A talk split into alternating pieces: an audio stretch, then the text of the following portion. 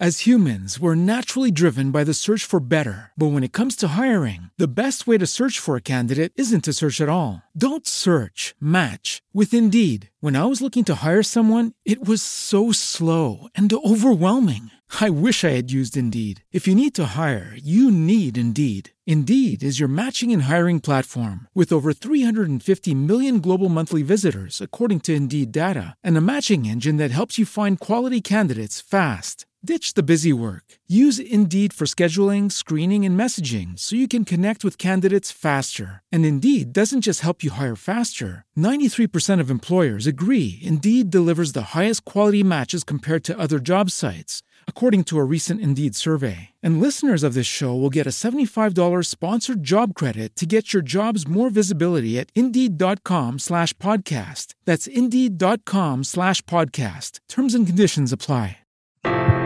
Voilà, buonasera. Ole, ci siamo, ci siamo, ci stiamo, siamo, siamo riusciti, dovremmo essere online, quindi dovremmo essere tutto in registrazione. Come stai Mauro? Bene, tutto bene, grazie. Allora, per me fa strano presentarti per, diciamo, un po' per, per, la confidenza e tutto, però per chi non conoscesse Mauro Fratini, gli diamo il benvenuto alla prima puntata della Casa del Pastore.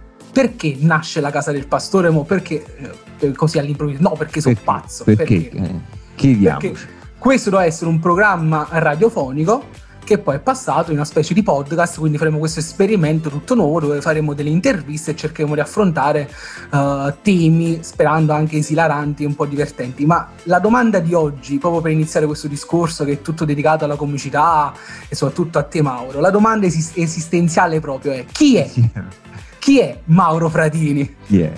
Eh, questa è una domanda a saperlo, a saperlo Marcello. Eh se uno sapesse esattamente chi è, eh, già sta un bel pezzo avanti. Però, eh, però insomma, però... cerchiamo di. Comunque, Mauro Fratini è un eh, comedian, performer, autore che insomma ne ha fatte un po' di tutte di più, di cotte e di crude, insomma, e adesso fa anche alcuni i corsi di stand up Ecco, ad esempio ai corsi sicuramente noi ci arriveremo piano piano, però sì. è importante capire che un attimo che Mauro Fratini insieme all'epoca a Filippo ah, Giardini è stato... Devo fare proprio sì, sì, la, sì, storia, sì, la, storia, la storia, allora, la storia. Okay, la storia. allora all'epoca... È all'epoca stato... È stato il papà un po' del movimento italiano che oggi denomina di stand-up comedy, quindi proprio questo movimento esatto. che ora pian allora, piano si sta allargando. Allora partiamo con calma, all'epoca, circa nel 2009 penso, con Filippo Giardina e Saverio Raimondo, eh, Francesco De Carlo, Velia Lalli, chi mi sta Pietro Sparacino eh, e Giorgio Montanini, insomma i sette più un po' Daniele Fabri, all'inizio c'era pure Francesco Lancia, insomma un po' di gente.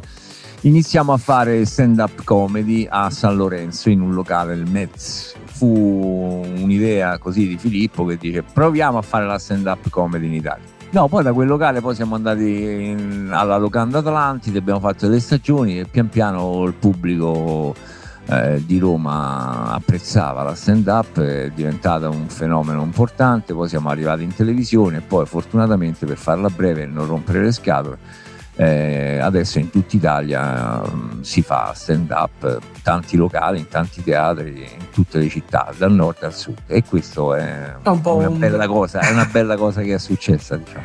Un breve recap della storia della stand up in Italia. Comunque nasce il collettivo Satiriasi, che sarà quello esatto. un po' diciamo il carro trasportatore di quello che oggi è il movimento in Italia della stand up. E io mi ricordo poi questa cosa che te la ripeto sempre, che io ho conosciuto Satiria, sia precisamente te, eh, Giardina, Montaini, comunque tutto questo mondo all'epoca underground della comicità in Messico. Cioè io ero in villaggio in Messico e parlavo con um, gli ospiti che comunque era un po' stufo del classico cabaret che si vedeva in televisione, quindi non so se per citare Zelig, Colorado e quant'altro, e questo ospite romano mi disse guarda ti devi seguire questi ragazzi, all'epoca erano dei ragazzi, eh, ragazzi. ragazzi, il collettivo Satiriasi, e da lì si è aperto un mondo perché avevo iniziato a vedere proprio il monologo e anche la comicità sotto un altro punto di vista, sotto un altro aspetto che non fosse diciamo quello della suocera, del matrimonio al sud e quant'altro anche questa secondo me è una caratterizzazione della stand up. Quanto è importante il punto di vista in un monologo che dovrebbe far breccia nel pubblico in maniera proprio indelebile. Eh, vabbè, intanto è, è, fondamentale perché la stand up, a differenza del cabaret o del teatro, diciamo, dei morti, per, cerca invece, teatro dei morti invece cerca di essere un teatro di, fatto da vivi per i vivi che è chiamato pubblico. Il pubblico però sono persone vive e quindi la stand up porta tematiche attuali, non è quindi un uno spettacolo appunto come può essere una rievocazione storica, ma parla proprio di noi. Ecco. E in quel caso il punto di vista è fondamentale perché eh, non appunto non portiamo una verità o chissà che cosa, però almeno un punto di vista personale su un argomento qualsiasi che però appunto può essere l'amore, può essere la guerra, può essere la politica, può essere cose banali di tutti i giorni. L'importante è l'originalità del punto di vista di chi, po- chi, sta sul palco che poi si chiama comedian, cioè però è il, il comico, il comico. Il comico, questo famigerato comico. animale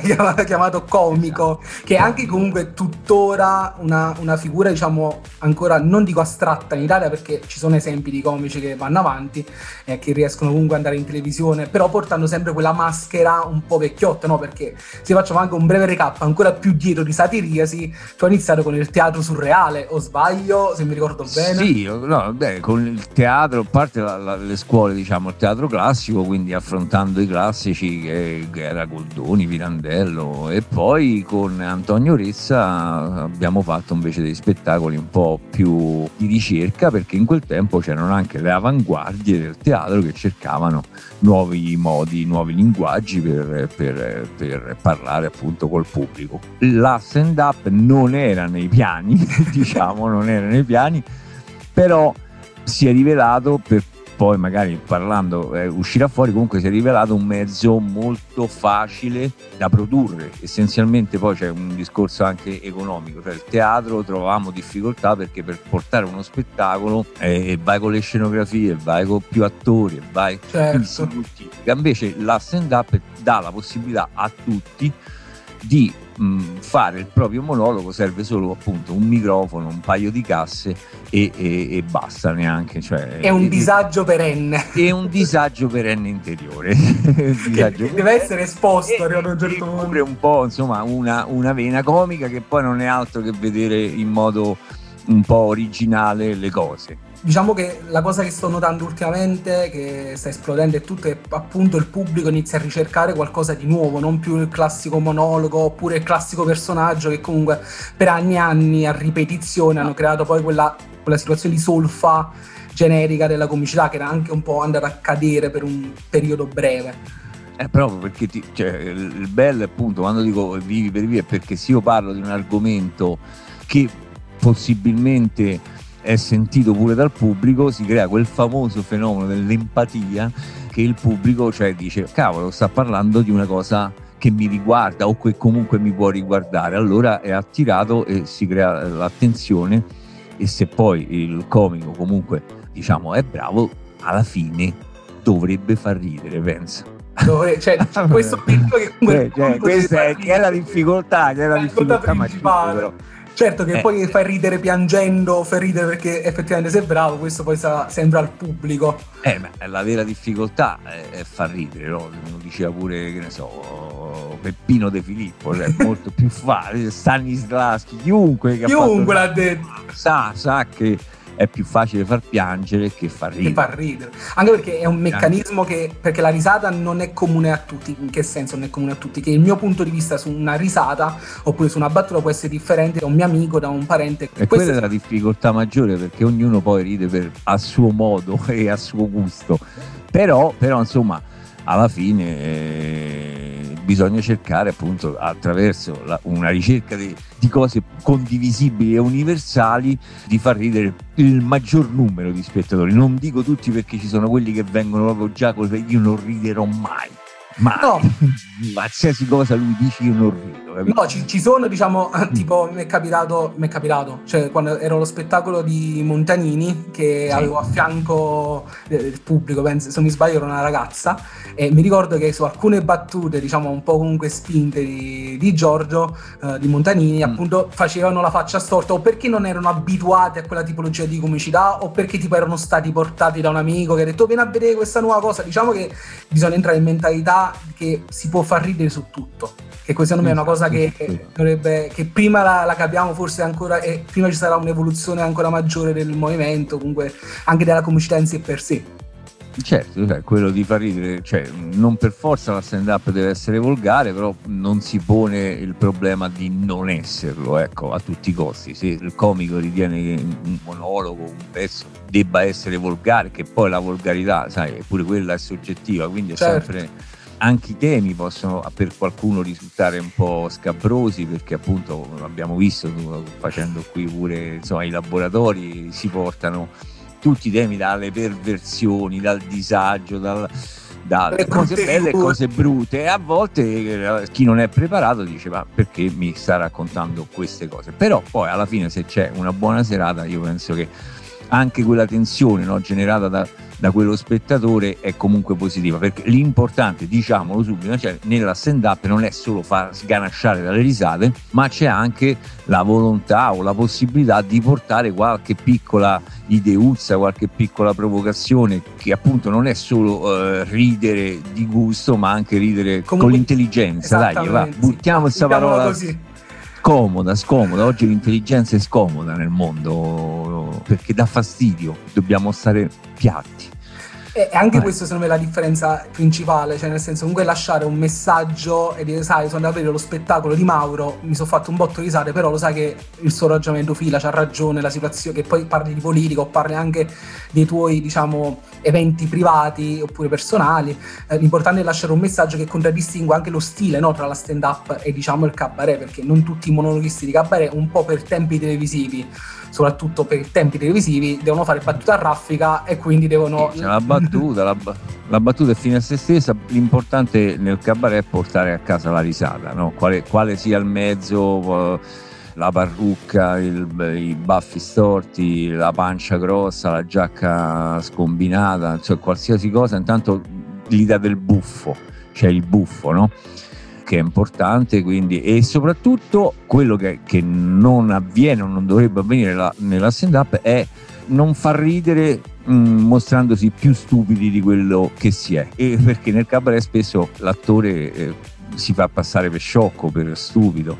E soprattutto pensa che il pubblico sia stupido. Invece bisogna secondo me rispettare l'intelligenza del pubblico e fargli ridere la prova, certo. È una palestra diversa, diciamo, è proprio un approccio diverso, ma possono essere tutti e due interessanti. Il laboratorio è, è leggermente più formativo perché, eh, perché, c'è uno scambio, c'è un lavoro che poi il laboratorio in genere lo fa proprio chi pensa poi di, di farlo diventare una professione no? e, e, spesso capita che molti che vanno all'open mic fanno le loro esperienze e poi si rendono conto che hanno la necessità di studiare pensa, pensa. perché, perché l'estro, il talento va bene, ma serve poi alla fine, come tutti i lavori, come tutte le professioni, serve applicarsi, studiare e capire alcune cose, alcuni meccanismi che sono tecnici, alcuni meccanismi che sono psicologici, che riguardano sia chi, chi fa e la gestione del pubblico e quindi a quel punto capisci che per fare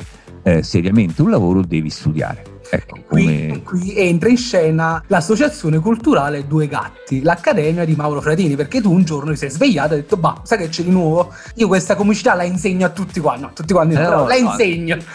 Eh, sì, la insegno eh, perché è bello, perché è bello, perché comunque ai miei tempi noi facciamo la scuola di teatro, non essendo no, infatti, cioè non, è impensabile che un attore inizia senza una scuola di teatro, una scuola di cinema, no? Comunque c'è qualcuno che ti dà dei consigli, semmai per non rispettarli, ma devi sapere che esistono, esistono delle regole, esistono dei meccanismi, esistono delle cose. Poi la bravura sia dell'insegnante e, e pure dell'allievo è quello di creare una strada individuale, personale per ognuno. Cioè io non cerco di far diventare altri Mauro Fratini, ma cerco di metterli in condizioni di poter scrivere, quindi di sviluppare la creatività della scrittura e poi di saper stare su un palco e riuscire a portare il monologo a, a, ottenendo risultati insomma, certo, positivi no, che per noi significa far ridere cioè alla fine è quello lì ed è bello e, um, a me piace farlo. Insomma. No, beh, diciamo che il tuo soprannome è il maestro, il professore, il filosofo, ci sono un po' di soprannomi che ti dipingono, però alla domanda, alla domanda si può insegnare la comicità, la risposta attualmente è sì, perché non basta leggere i libri, perché sicuramente è importante prendere il libro, leggersi le tecniche, le battute, la tecnica del tre, poi semmai le spiego qualcosa, ma è importante soprattutto confrontarsi e andare su un palco. Per un sì. ragazzo che ora sta provando a, a fare dei monologhi e tutto, oltre consiglio consiglio personale, iscrivetevi all'Accademia Momento Marchetta, iscrivetevi all'Accademia di Mauro Fratini online su Zoom, quindi che no, oltre pure altre, eh, non, sono, non sono come questa, però insomma. sempre a mani basse, Mauro, eh? sempre ah, a mani basse. Però la domanda quindi è: si può insegnare la comicità? Se eh, si come, eh, attenzione. Eh, si può, la comicità, intanto ognuno di noi ha un, un tipo particolare di comicità, no? Quindi quello che fa ridere a me non fa ridere a te. Quindi più che insegnare la comicità si può tentare di mettere ognuno in contatto con la propria comicità, cioè riconoscere quello che ti fa ridere a te per poi poter far ridere gli altri. Cioè se tu quello che racconti non ti diverti e non ridi, gli altri non, non, possono ridere. Quindi non si può insegnare il talento, l'intuizione che è personale di ognuno, ma si può indicare delle strade per far sì che quando poi tu vai sul palco riesci, riesci a giocare con gli altri, cioè riesci a far entrare nel tuo mondo il pubblico, lo spettatore che è la cosa più difficile, ma è l'unica maniera poi per far ridere. E quindi cioè, riesco a far ridere gli altri se li porto no, nel mio meccanismo, nel mio mondo, che può essere poi per ognuno diverso, perché c'è quello che va sulle situazioni, quello che va sulle parole, quello che va sulle immagini, cioè ci sono mille modi per fare comicità. Intanto conoscere i, i vari modi per poter far ridere è già un primo passo. Però ti ripeto, quello che poi conta è sempre dice, ma a me di tutti questi modi, qual è quello che mi piace di più, mi diverte, quando vado a scrivere, mi piace questo modo di far ridere e questo, questo possiamo insegnare. Cioè sì, la, la capacità nelle scene naturali, no? Cioè, io mi ricordo che durante, mi ricordo, cioè, attualmente durante le tue lezioni, comunque la cosa importante è essere naturali, più sinceri possibili, perché teoricamente se il pubblico si identifica nelle situazioni tue, in quello che stai portando, la risata, diciamo, è anche aiutata, oltre al testo, se è scritto bene e se è messo giù con delle battute comunque a una certa frequenza. Però eh, i consigli... Specie poi nella stand up che serve, come abbiamo detto prima, a differenza del cabaret dove io non mostro me stesso, uno dei principi della stand up è proprio portare me stesso sul palco. Ora sul me stesso si, si aprirebbe un mondo. un mondo, però diciamo che c'è una autenticità, cioè c'è una verità. Chi sale sul palco deve essere credibile. Poi come si riesce a essere credibili è un'altra cosa che si può insegnare. Tante cose si possono insegnare, poi ognuno ci deve mettere del suo, chiaramente. Ecco, prima, prima, abbiamo toccato il punto mentre spiegavi un po' la routine che fai per insegnare, uh, sì. di trovare diciamo il proprio io comico, ah, chiamiamolo così. Eh, esatto. Però effettivamente quanto è difficile trovare l'io comico, ma soprattutto quando capisci che, ok, effettivamente io in questa veste ci sto bene. Cioè, oltre a esibirsi, c'è qualche altro metodo, lo studio, consigli che puoi dare a chi, allora, chi allora, sta primo, iniziando o chi già fa questo lavoro? Primo consiglio è darsi tempo, è darsi il tempo giusto senza ansia perché ci vuole del tempo, cioè non è una cosa che risolviamo in una settimana, in dieci giorni, in un mese. Serve il lavoro. Che il lavoro qual è? Quello di produrre monologhi, farli sul palco e dal feedback che ricevi dal pubblico aggiusti, aggiusti progressivamente, riesci a prendere la mira meglio. Per fare questo passa del tempo. Quindi la prima cosa è la pazienza. Seconda cosa, non scoraggiarsi quando va male, perché ci saranno serate che andranno male, dove noi pensavamo di far ridere, invece per vari motivi che poi pure questi si possono usare, la gente non ride. Lì ci sono due, due, momenti, due cose da fare, o lasciar perdere oppure intignarsi e andare avanti e, e, e andare avanti e persistere perché se hai questa passione persisti se invece lasci perdere vuol dire che non era perché non, non puoi andare cioè non ce la farai andare avanti se non sai imparare a subire le sconfitte a perdere diciamo quindi questa è una massima poi. comunque, questa è uscita, è uscita una massima di quelle del maestro di Mauro Fratini. Quindi... Però poi, insomma, poi alla fine col lavoro cominci a acquisisci sicurezza, sai meglio fare il mestiere, è molto artigianale anche, no? non è solo appunto la comicità, non è solo faccio ridere perché sono simpatico, anzi non è questo, non è essere simpatici non basta, essere simpatici aiuta ma poi devi studiare, tu dici come fai? Attraverso lo studio, attraverso lo studio, attraverso il lavoro su, sui testi, attraverso il lavoro sul palco. Allora, pian piano tutte queste capacità crescono assieme e eh, si arriva a un buon livello che poi cambia sempre nel tempo. Questo è il bello, Marcello. Sì, sì, un pezzo perché non è poi, mai chiuso. Esatto, nel momento in cui tu sei arrivato a quel punto, arriva la serata che ti ributta, la, ti ridà una mazzata e allora dici, devo fare un altro salto. E quindi è un salto dopo l'altro verso un perfezionamento di stile, di consapevolezza di destino. Una scalata, ah, una scalata. È, è, una scalata, esatto, che però eh, non ti molla, ecco, diciamo che va avanti, ti, ti, insomma, ti dà soddisfazione. E quindi, quindi, diciamo che alla domanda abbiamo risposto abbondantemente di sì, c'è anche l'Accademia Mauro Frino, poi questo, il fatto dell'Accademia lo riprendiamo un po' verso la fine, perché il processo teoricamente dovrebbe essere io una mattina mi sveglio, uh, sono depresso e decido di far ridere le persone. no, sono de- decido, mi sveglio. Questa è una strada. È un, una, è strada, una strada. È una strada, sì. Mi sveglio e decido che voglio fare il comico, così di punto in bianco, e voglio scrivere.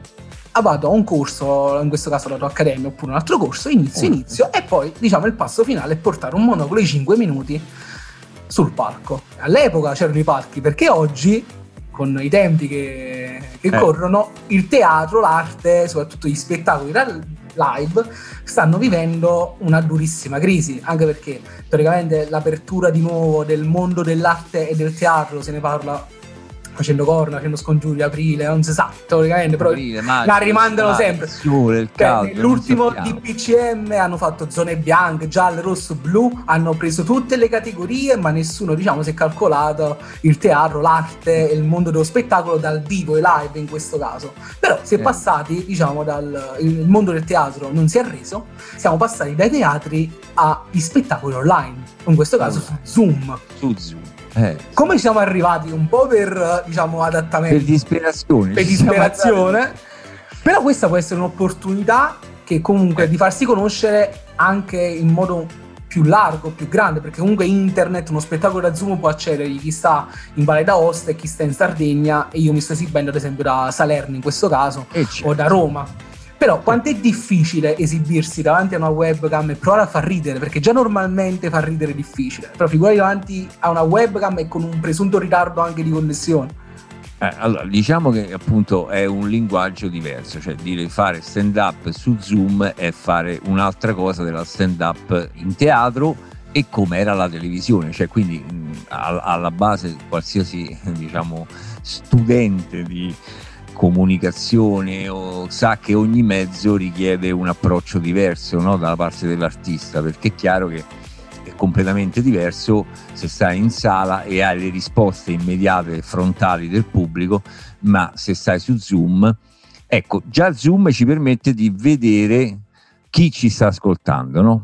Quindi l'attore SWA vede un monitor, non vede più la sala, ma vede un monitor e ha un piccolo ritardo sulle, sulle risate, sulle risate che poi non arrivano mai fragorose come, come, può essere in sala, non, non, c'è l'applauso perché chi sta a casa sta solo, perché quindi non è detto, non è detto. Quindi ci sta un matto qua che parla da solo, e dei matti di là che eh, seguono, ridono e battono le mani da soli in casa. Cioè, quindi è, tutto abbastanza al limite e lo stiamo sperimentando per le prime volte perché eh, come tutti, insomma, in tutti i tempi ci sono stati dei, dei gravi disastri, l'uomo si adatta alle situazioni e però come opportunità tu ricordi, facevamo noi, io facevo i corsi solo qui in associazione Due Gatti è a Roma. Tu venivi da Salerno, Nina da Palermo, Giorgio da Pisa, e quelli di Roma. Quindi,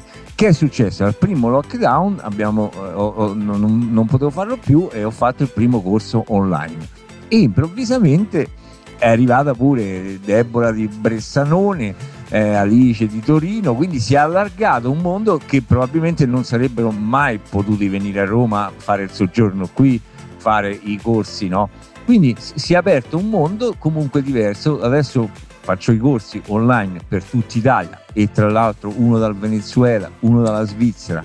Quindi effettivamente sono potenzialità che non c'erano. È chiaro che poi quando si riaprirà le relazioni sono impostate e a quel punto venire a Roma per fare una serata dopo che hai fatto il corso online è anche, anche più sensato sa, economicamente è, è, è, meno dispendioso, no? Quindi alla fine quello che poteva sembrare una cosa tragica, perché lo è, comunque alla fine ha aperto invece delle possibilità che non avremmo sviluppato. E invece adesso, appunto, facendo i corsi da tutta Italia contemporaneamente, mettendo a confronto anche uno che da Roma, uno da Napoli, uno da Faenza, diventa uno scambio culturale, perché diciamolo, ci sono due strade o lo facciamo per soldi e non è, o lo facciamo per fare qualcosa di culturale, no? Cultura, per lasciare un segno. È una brutta parola, sta, ormai nessuno ha paura. La cultura, cioè lo scambio di idee fra le persone, le relazioni fra più persone che si interessano di arte, di teatro, di tematiche no, sociali. Questa si chiama, pensa, cultura. e, e, a me eh, questa è la cosa che più che più mi entusiasma. Infatti l'ho chiamata controfase questa L'accademia per il no? corso. Controfase perché appunto avevamo fase 1, fase 2, fase 3, invece dobbiamo trovare una controfase, cioè una risposta e qui torno a sollecitare. Temple University is ranked among the top 50 public universities in the US. Through hands-on learning opportunities and world-class faculty, Temple students are prepared to soar in their careers. Schedule a campus tour today at admissions.temple.edu/visit. Judy was boring. Hello. Then Judy discovered ChumbaCasino.com. It's my little escape. Now Judy's the life of the party. Oh baby, Mama's bringing home the bacon. Whoa, take it easy, Judy. The Chumba life is for everybody. So go to ChumbaCasino.com and play over 100 casino style games. Join today and play for free for your chance to redeem some serious prizes. Ch-ch-chumba. ChumbaCasino.com. No purchase necessary. Void where prohibited by law. 18 plus terms and conditions apply. See website for details. I giovani, perché sono, siete voi che, giovani, tu Marcello, tu Marcello. che giovane, giovane di età, vecchio dentro. più di tutti dovete immaginare una, una, un mondo futuro no? dove integrare quelle che sono le cose dei vecchi con le cose dei vostre, con le nuove tecnologie, con le nuove possibilità. Arrivi a un certo punto che dici, ma io lo posso fare veramente? Oppure no, il cosiddetto down del, del comodo. Eh, Però quando capisci... Eh, eh quando capisci che forse è giunta l'ora di dire, vabbè, guarda, ti dico, sai che c'è nuovo, uno, due, tre, ci ho provato, poi basta. Cioè la passione secondo me non basta arrivare a un certo punto. No, però bisogna capire che significa ci ho provato no, per, per, e, e, dove volevo arrivare. Cioè se è il successo, diciamo, inteso col modello americano, cioè soldi, denaro, soldi, donne, macchine, cioè quindi quel tipo di successo è molto difficile da raggiungere, specie in, questo, in questi momenti e in, dove la stand up ancora non ha questa forza, diciamo, però in prospettiva la avrà perché se si afferma come genere, come in Inghilterra o in America i più pagati sono i comedian, non è che c'è un momento che tu dici io lo posso fare o non lo posso fare. Non puoi, cioè, non puoi saperlo prima, allora, intanto lo devi fare, lo devi fare e poi raggiungere alcuni personali risultati perché per esempio il, i punti di partenza di ognuno sono molto diversi Ci vengono persone no, che sono timidissime che non penserebbero mai di salire sul palco no, e di stare di fronte alle persone a raccontare un qualcosa che ti riguarda. Ecco, questo primo step per dire è già un passaggio importante perché chi perché è timido, chi perché non sa parlare, quindi arrivi a quello step dove riesci a stare su un palco a raccontare la tua storia.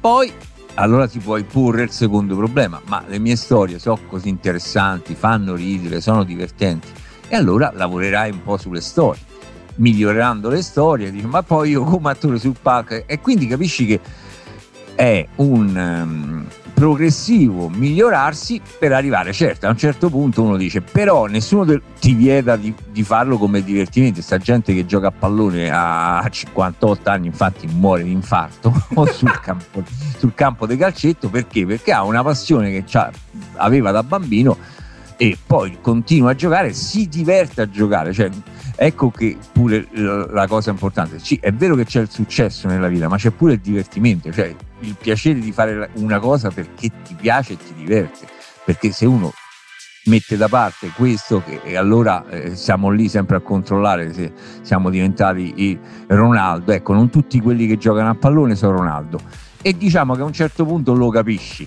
che non sei Ronaldo però se non lo capisci sei decoccio e allora e quindi eh, continui e persisti e qui continui beh, beh, l'importante è sapere che puoi giocare a pallone pure se non sei Ronaldo e fare il tuo e divertirti e, con, e conoscere gente e portare comunque avanti le tue idee perché abbiamo detto che, che il comedian è quello che scrive a differenza dell'attore Vedi, la differenza fondamentale tra stand up e qualsiasi altro tipo di lavoro, artistico, comico o quello che sia, è che tu, se sei un solo un attore comico, poi non scrivendo, non producendo, devi solo sperare che qualcuno ti chiama per fare quella particina Qualcosa. nel film.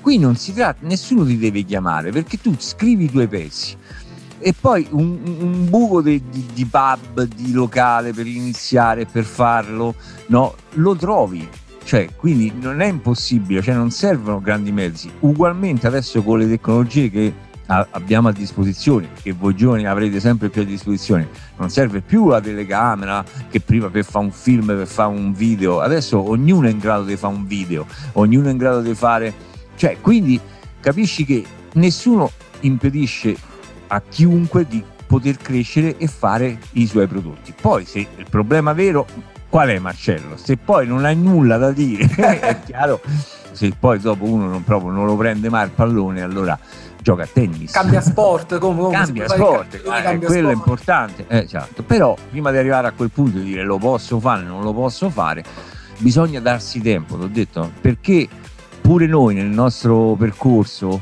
eh, non avendo poi nessuna esperienza, mentre voi magari avete, cioè noi che possiamo raccontarvi quelle che sono state le difficoltà, quelle che sono state insomma le cose belle le cose difficili che ci sono capitate.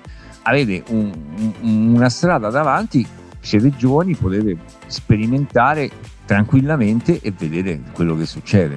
No, ma sicuramente diciamo che la passione, eh, la domanda che avevo fatto sì, era riferita anche alla passione che se effettivamente tu la definisci una passione e non la vuoi far diventare una professione, nessuno ti impedisce di portarla avanti.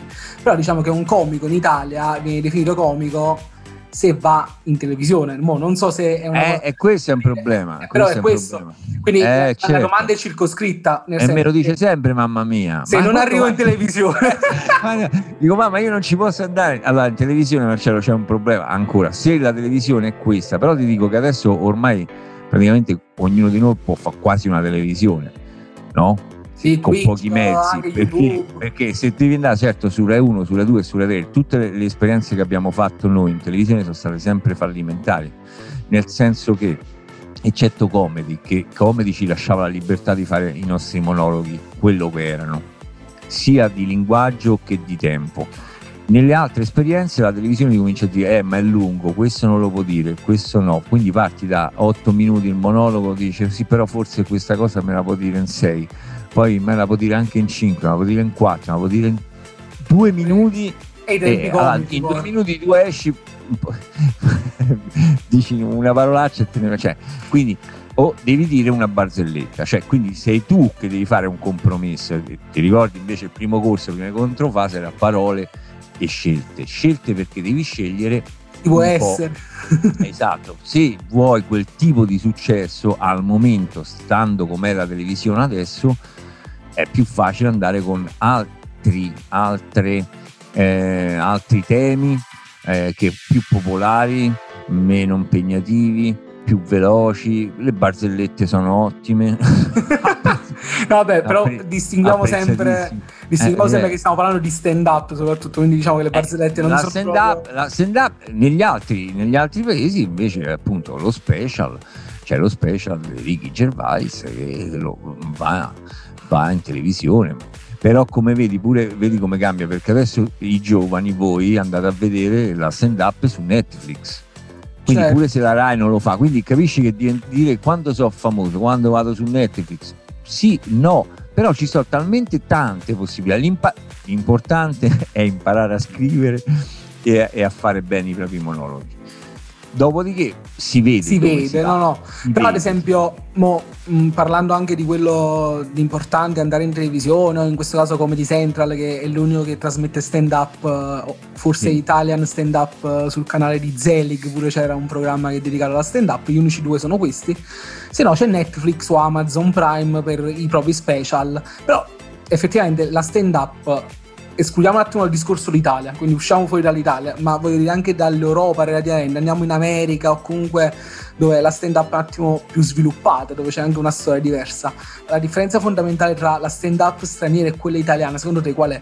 Cioè, nel senso, io quando vedo una stand up in Italia, sì, vedo qualcosa di nuovo, poi vedo l'americano, o vedo in questo caso Ricky Gervais, Luis Kay quando si esibiva, pian piano sta tornando, o tanti altri comici stranieri che troviamo su Netflix o su altre piattaforme eh, vedi che c'è una differenza netta. Perché quello è dato dalla, dall'esperienza e dal tempo che hanno dedicato alla stand up, cioè nel senso loro già hanno visto i loro padri, i loro nonni che andavano a vedere stand up, quindi è una cultura. Eh, e oltre a parte, a parte vabbè, problemi che adesso eh, non entriamo comunque di lingua, no? di, di, quindi proprio di velocità di lingua e che, che, danno un ritmo particolare. Però potremmo farlo anche, lo facciamo noi, ma lo stiamo imparando a fare. Perché sono alla fine quando abbiamo detto sì, abbiamo iniziato, stiamo parlando di 10 anni fa, 12 anni fa, credo, no? Sì, Forse beh, neanche, sì. 11 anni fa, 11 eh. quindi 11 anni contro eh, Lenny Bruce che magari era cioè, non so, nel 50 stiamo parlando di eh, hanno tipo 60-70 anni avanti stanno. sì, sì. Quindi, quindi, bisogna recuperare una, un, cioè, un, gusto, una, un, appunto sapere. Adesso però qua, dopo tanti vanno a vedere stand up e già sanno. Noi all'inizio dovevamo spiegare proprio, lo sapete che cos'era stand up in ogni locale che andavi. La stand up è, è un genere americano, anglosassone che sì, c'è il cosiddetto p- pierraggio. Perché sta facendo questo? Perché mi fa... No, eh, quindi è solo una questione di tempo. Di, tempo e di generazioni che si, si iniziano a abituare. sono abituate. Tra l'altro, eh, sempre con internet, eh, molti hanno, vanno su, appunto, su YouTube, vanno su Netflix vanno su, e, e, vedono la stand up non solo in italiano, la vedono anche in inglese. Quindi l'idea che ti fai è che, che noi non ne avevamo. Cioè noi quando abbiamo iniziato eh, il router a momenti no, però insomma capito? Cioè, era, mh, mm, era, completamente diverso però pian piano si, una, si, forma un pubblico, un gusto, una cultura sì, sì, come le prime canzoni dei Beatles no? le prime canzoni dei Beatles facevano, noi c'avevamo Nicola Di Bari insomma cioè, sempre il problema è un po' bravissimo autore e cantante Nicola Di Bari, però non era pro- propriamente eh, i Rolling Stones, ecco, non era cioè, qualcosa. Eh. Però adesso se tu vedi ci sono magari band anche italiani che sanno fare un buon rock, no? cioè, se, cioè, poi il salto lo fai, ci vuole un po' di tempo. Sì, sì, l'evoluzione, il tempo e anche sicuramente il movimento culturale che può nascondersi dietro a questo punto alla stand up. Però quello che mh, ho notato, cioè mo, non, non ho nessuna esperienza in merito, però per gusto personale sempre, quello che ho visto che si affrontano determinati temi comunque sempre uh, uscendo dalle regole diciamo della comicità base. E questo è positivo perché sennò non ci sarebbe una differenziazione tra cabaret e stand up anche se la stand up tradotto in italiano è un comico in piedi quindi qualcuno in piedi. La mia paura da, da, da appassionato in primis è che io sto notando che molti comici diciamo cabarettisti stanno iniziando a dominare i, spe- i loro spettacoli con stand up comedy di, no, facciamo un esempio X, però poi al finale portano bene o male lo stesso prodotto, usano la parola stand up come marchio pubblicitario per attirare nuova gente ah. oppure per rivalutarsi o rilanciarsi. Però giustamente poi tu mi insegni che così si esce anche un po' dalla filosofia di quella della stand up, che è un'esigenza di dire e lasciare un messaggio. Perché mi ricordo che c'è su YouTube c'è un messaggio di c'è un video di Lenny Bruce che eh, parla appunto della parola con la N che non si può pronunciare e giocandoci sopra fa capire effettivamente le varie differenze. Quindi non ci può essere che in Italia dove il cabaret predominante sia il marchio stand up venga usato per, semplicemente per pubblicità.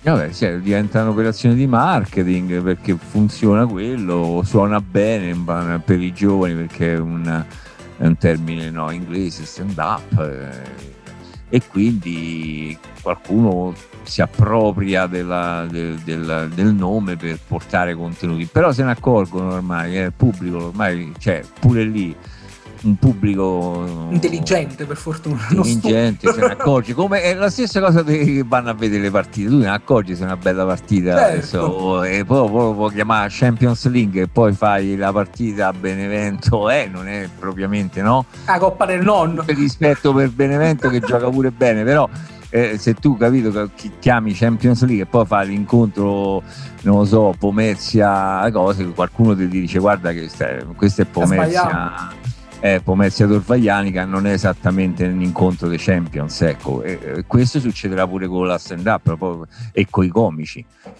eh, quindi poi il pubblico fa selezione da sola la cosa bella è che, che il pubblico sceglie poi chi, chi gli piace insomma, chi, è chiaro che la televisione continuerà a spingere eh, un tipo di comicità che non è scomoda che non, che non parla che non mette dubbi eh, perché la stand up la, la, l'altra caratteristica no? che non cerca di, di, addormentare il pubblico, no? Invece di farla cioè, pensare. La, bravura di un bravo cabarettista è non far pensare il pubblico, farlo ridere in un mondo superficiale dove avvengono cose sbuffe e si ride tutti assieme perché ecco, mentre nella stand up invece io posso pure creare disagio no?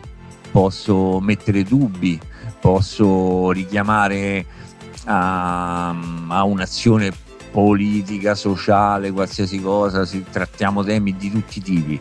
No, è, è chiaro che è un conto se parli di immigrati che affogano, è un conto se parli di, appunto delle buche di Roma, no? E in televisione è scomodo portare perché poi nessuno più si prende le responsabilità di dire vabbè ma questo ha detto il comico ha detto qui poi specie adesso ha visto che tu dici c'è la parola con N che non si può dire cioè. sì sì sì Diciamo c'è molta restrizione anche sui termini, ma questo... stand-upisti, stand-upisti giovani, se volete andare a Sanremo è lunga la strada. È tanto lunga. Diciamo, diciamo, che è questo, andare in televisione, barzellette.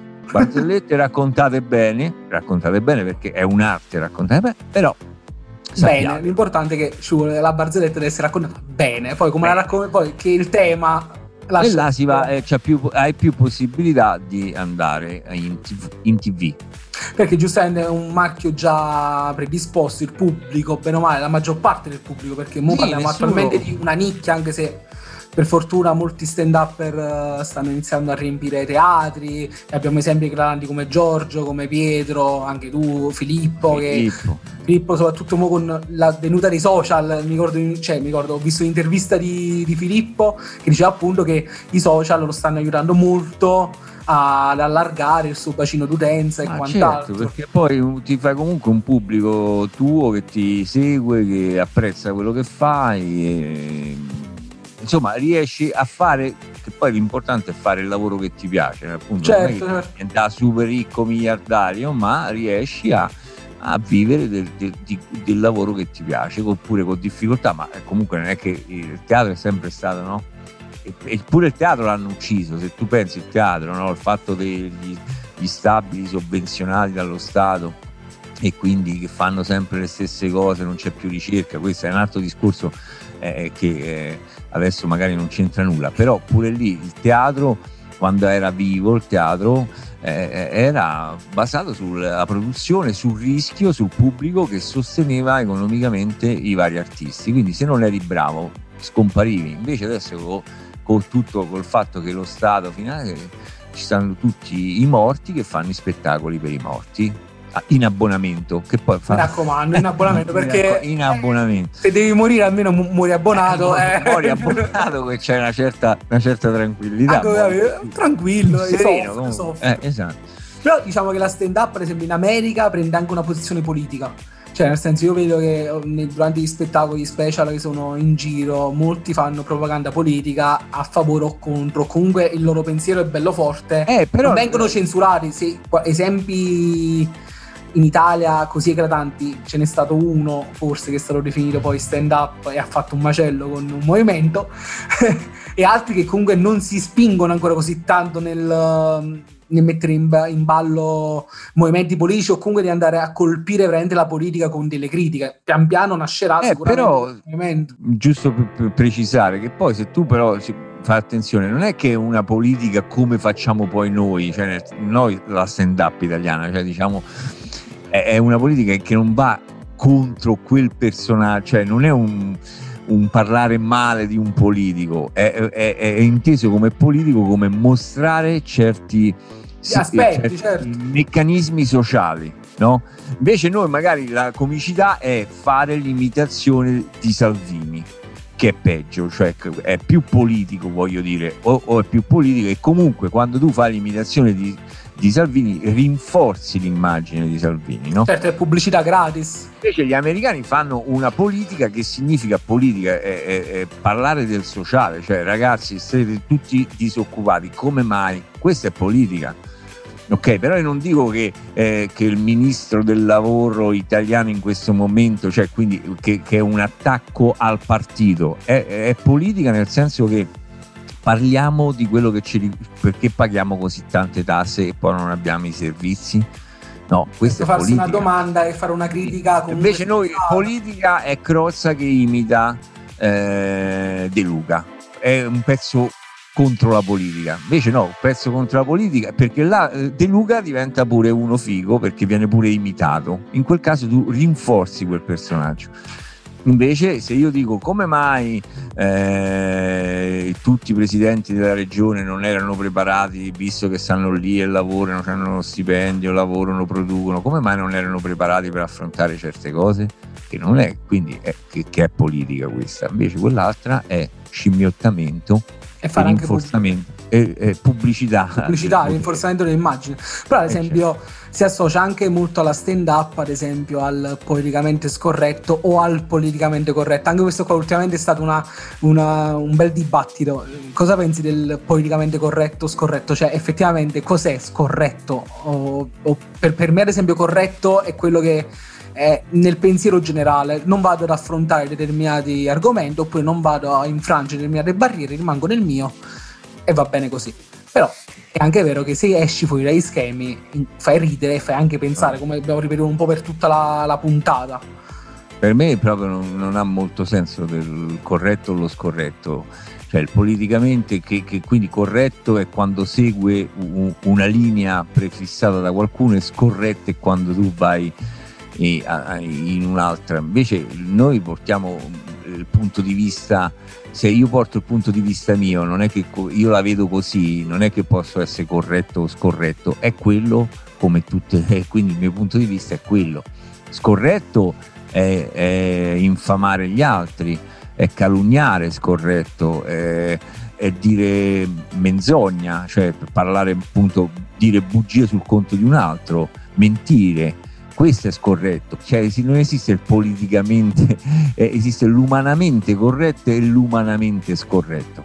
Se per me quello, posso dire qualsiasi cosa perché mi sento corretto, cioè nel senso se dico qualcosa è perché è vero e quello riporta allo studio del pezzo, no? Cioè io quando faccio un pezzo l'ho studiato e so che quello che dico ha una base di verità, quindi non posso calunniare e dire que- come fanno per esempio i politici fra di loro si calunniano, nel senso che dicono cose non vere.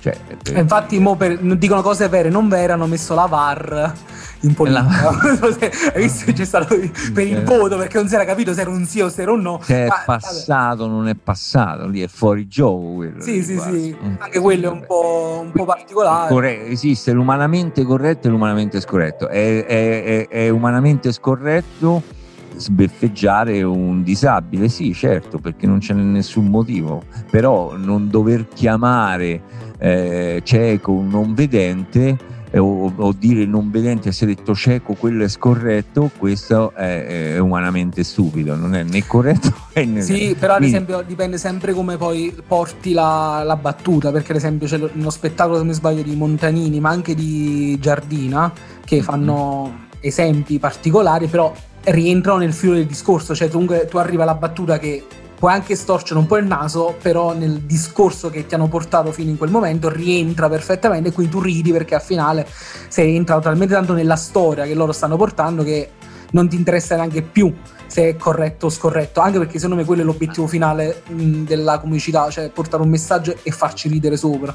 Certo, può essere paradossale, no? può essere un'iperbole, può essere gonfiato, ma meno male, non può esserci solo il discorso, cioè non dobbiamo appiattire i cervelli, cioè al di là di pensare se io mi rivolgo a una sindaco o sindaca, sto a pensare alla A, alla O, o, o dovrei pensare cosa voglio dirgli, cosa mi aspetto, di che cosa stiamo parlando, quello è l'argomento, no. Certo. E invece siamo lì concentrati a capire se devo mettere la A o la O. È giusto cercare di dare rispetto e femminilizzare la grammatica nei modi, però non deve diventare appunto un'ossessione che se lo dico poi il, il, giorno dopo si parla di quello, cioè che ho sbagliato una parola, ho detto nero o negro e quello lì diventa, diventa il fulcro di, del problema. Il fulcro del problema è capire perché delle popolazioni sono sfruttate perché hanno necessità di attraversare il mondo e morire. No, quello è il fulcro del problema, non come l'ho chiamato. E invece poi noi stiamo lì a parlare su come l'ho chiamato per, non, per nascondere sotto, a, sotto al tappeto il vero problema. Quindi bisogna che eh, ci svegliamo un pochettino e capiamo di che cosa stiamo parlando. certo, e quindi se tu parli parli correttamente se eh, usi, eh, usi, il cervello, usi, connetti il cervello con le parole e allora sei corretto, se no sei scorretto.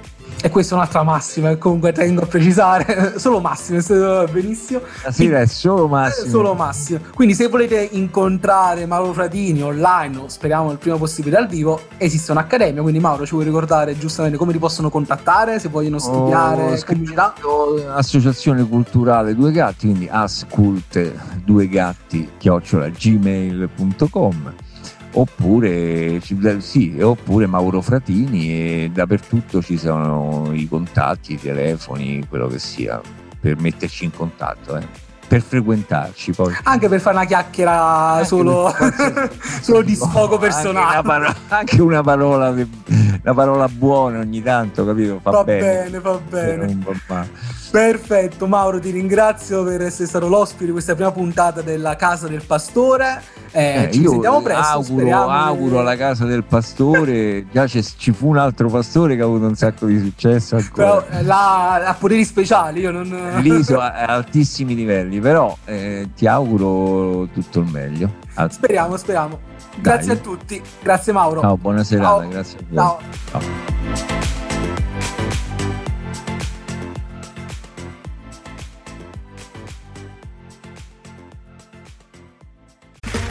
Okay, round two. Name something that's not boring. A laundry? Ooh, a book club. Computer solitaire, huh? Ah, oh, sorry, we were looking for Chumba Casino. That's right. ChumbaCasino.com has over 100 casino style games. Join today and play for free for your chance to redeem some serious prizes. ChumbaCasino.com. No purchase necessary. Full prohibited by law. 18 plus terms and conditions apply. See website for details. Lucky Land Casino asking people what's the weirdest place you've gotten lucky? Lucky? In line at the deli, I guess? Aha, in my dentist's office. More than once, actually. Do I have to say? Yes, you do. In the car before my kids' PTA meeting. Really? Yes. Excuse me, what's the weirdest place you've gotten lucky? I never win and tell. Well, there you have it. You can get lucky anywhere playing at LuckyLandSlots.com. Play for free right now. Are you feeling lucky? No purchase necessary. Void where prohibited by law. 18 plus. Terms and conditions apply. See website for details.